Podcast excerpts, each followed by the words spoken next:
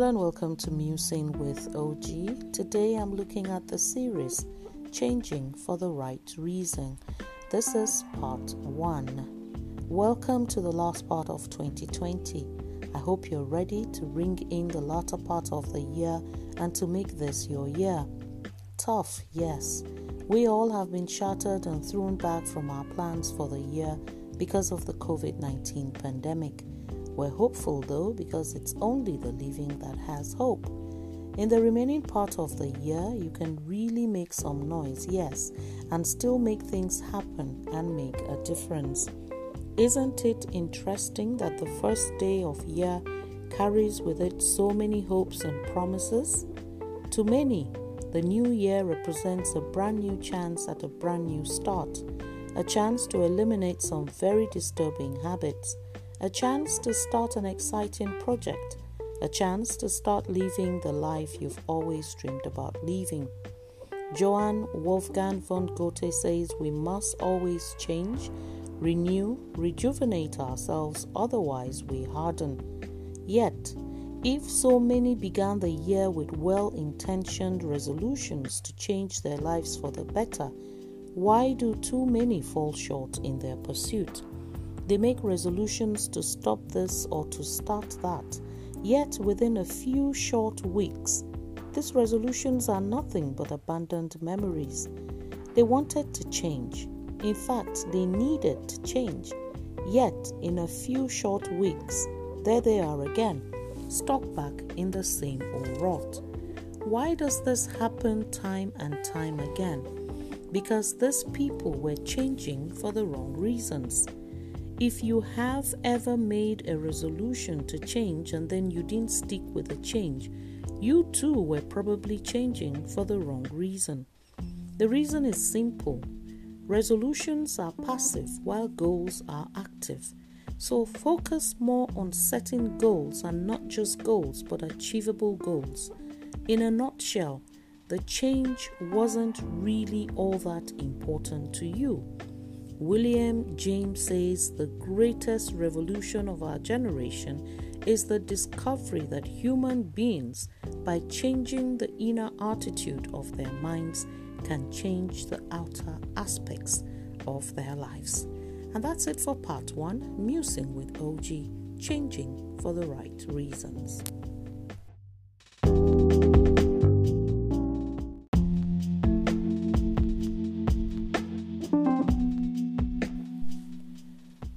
Welcome to Musing with OG. This is part two of Changing for the Right Reasons. This is titled Purposeful Change.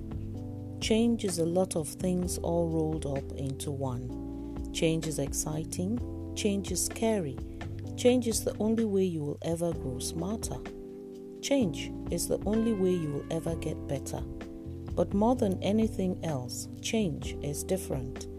And it's in that difference that mightily tests our commitment to the changes we seek in life. What changes have you experienced since the pandemic broke? Some small, some massive changes have taken place. But Heraclitus says it is in changing that things find purpose. So, what does it take to actually make the changes you want in your life? First and foremost, you must make any and all changes for the right reasons. Any contemplated change must be consistent with your goals and aspirations and must move you incrementally closer and closer to the realization of your objectives. It is relatively easy for you to say that you will stop doing this or you will start doing that. After all, talk is cheap.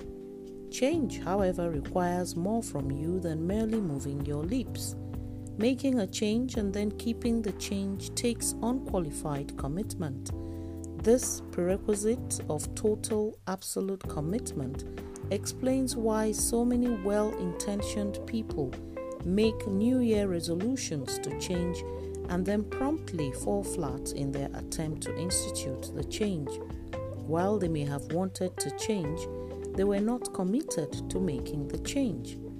The most useless are those who never change through the years. That's something from James Barrie. Now, your ability to implement a change depends entirely on your level of commitment. I'll say that again. Your ability to implement a change depends entirely on your level of commitment.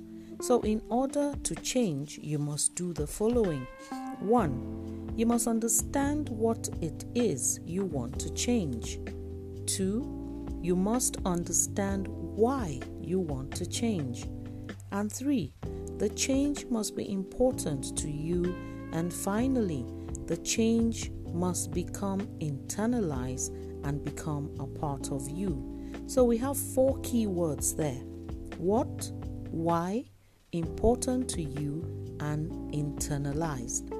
When it's all said and done, you will only commit to changes that you really want to make. It said change is inevitable. So, whenever you want to make a change in your life, you must first totally commit yourself to the change and then hold yourself fully accountable to honoring that commitment through thick and thin. After all, if change is worth making, then it must be worth keeping as well. Thanks for joining me on Musing with OG.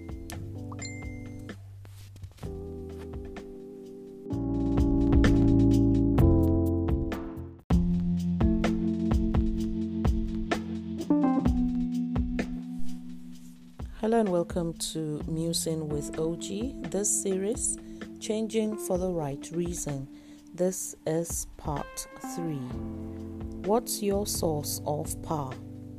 Roger Dawson. Within each of us is a hidden source of energy, energy we can release to compete in the marathon of life. Energy can be an unpredictable source of power. Sometimes we've got it, sometimes we don't. Sometimes our engine is revving full throttle, and sometimes our batteries are short. Sometimes we feel we can take on the world, and sometimes we can barely get out of bed. When it comes to energy, it seems we either have it or we don't.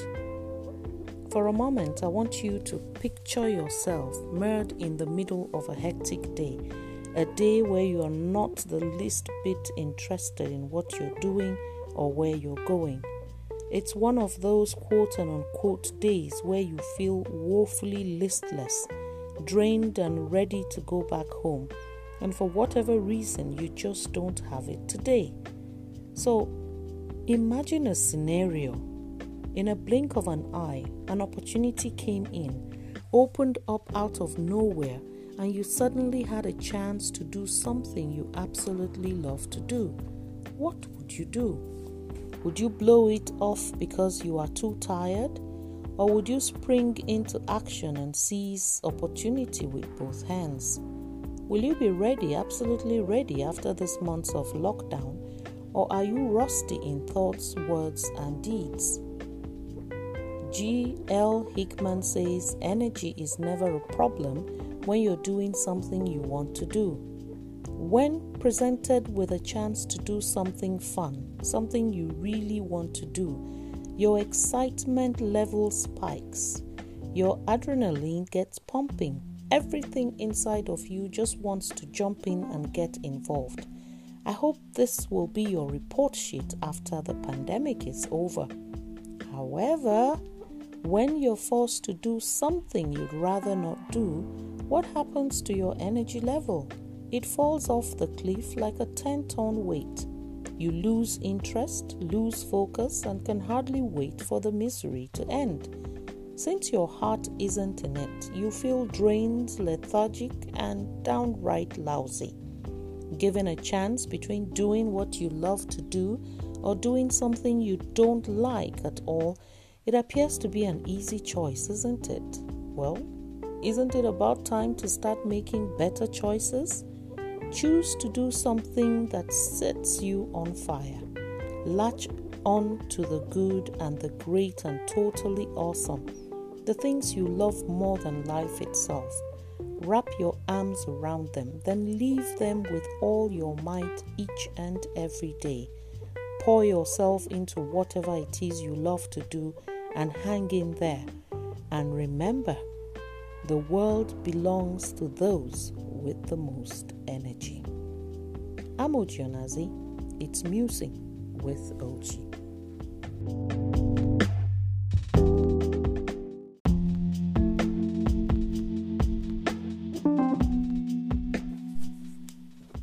Hello and welcome to Musing with OG and the fourth part in the series Changing for the Right Reason. This is titled Living Your Passion. A friend of mine loves cooking. In fact, love may not be the strong enough emotion. Cooking is her passion. Yet she worked at a job she didn't like for years I once asked her why she didn't pursue cooking as a full time profession, and her answer was shocking matter of fact. I can't make a living in cooking now, she said. When I suggested she could absolutely make a living pursuing her passion, she abruptly cut me off and she didn't want to hear it. And that was that. And that was two years ago. And so she remained at her job until the pandemic and its negative impact. She lost her job in the second month of the pandemic. I was absolutely thrilled when she called me and sent over a bowl of soup from her kitchen. She wanted me to help her with a name for her business and a logo, and it was with pleasure that I jumped in. Once she got her thoughts together for good, she threw herself into cooking pre ordered local soup in bowls. Every spare moment was devoted to her true love. She started selling her bowls in just two weeks of advertising. The more bowls she sold, the more soups she made. Much to her amazement, she started making more money than she ever made at the job she held for years, and she couldn't have been happier. When I brought up our previous conversation, she laughed and she said she wished she would have listened to me years ago. And so I say to you, who says you can't make a living doing what you love to do? My friend doesn't say it anymore. Hopefully, you won't either. Now, Earl Nightingale says the key that unlocks energy is desire. Norman Vincent Peale says the more you lose yourself in something bigger than yourself, the more energy you will have. And he has some prescriptions as well. 1. Lose yourself in your hopes and dreams. 2. Lose yourself in your goals and aspirations. 3. Lose yourself in your pursuit of happiness. And 4. Lose yourself in the things you love. Now, when you start losing yourself, lose yourself in the fun, lose yourself in the joy, and lose yourself in life's special moments. Find something that makes your life special, then live it, love it, and become it. That's it on Musing with OG.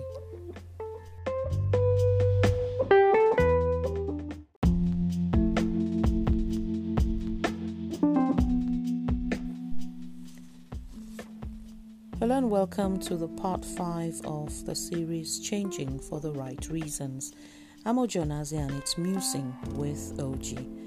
This is titled Down and Out, Not Yet. Steve Maraboli, When There Seems to Be No Hope, Dear to Find Some. It's easy to get a little down every now and then. Then there is not a person on earth who hasn't found themselves down in the dumps on occasion. Not one person. Regardless of how highly motivated or optimistic any of us are, we're still going to experience some down moments in our lives. That's just the way it goes. But then again, so what? Getting down is one thing, staying down is something else altogether. Like it or not, we all get down probably more times than we want to do, and that's for sure. It's easy to get depressed and dejected when things don't go our way. It's real easy, as a matter of fact, and it's even easier to get down in the dumps and stay there when life's problems begin piling up seemingly one after the other. How has life been for you since the lockdown? Steve Maraboli says again that when life seems to beat you down, dare to fight back. How we handle our individual moments of despair and desperation dictates the direction of our lives. We can choose to get out of the dungs and get going again as quickly as possible or alternatively, we can allow ourselves to fall deeper and deeper into a destructive downward spiral of depression and despondency. Which one sounds better to you? When times are tough, dear, to be tougher. Look, I'll tell you outright it's okay to be down and out. That's right. Being down and out isn't all that bad as long as the out portion of the question or equation is positive in nature. Whenever we get down, we must immediately start working to get out of the mess we can as quickly as possible. And that means seizing control and making something happen right then, right there something positive, something constructive, something that gets you moving in the right direction. Like I always say, failing is not failure because the perspective or equation changes when we experience failure, when we go down and don't come up and have no lessons learned. That is when it is failure. Whenever you start feeling down, start looking for a positive way out through the lessons you have learned. It's Musing with OG. Thanks for listening. Join me again on Sunday for another series.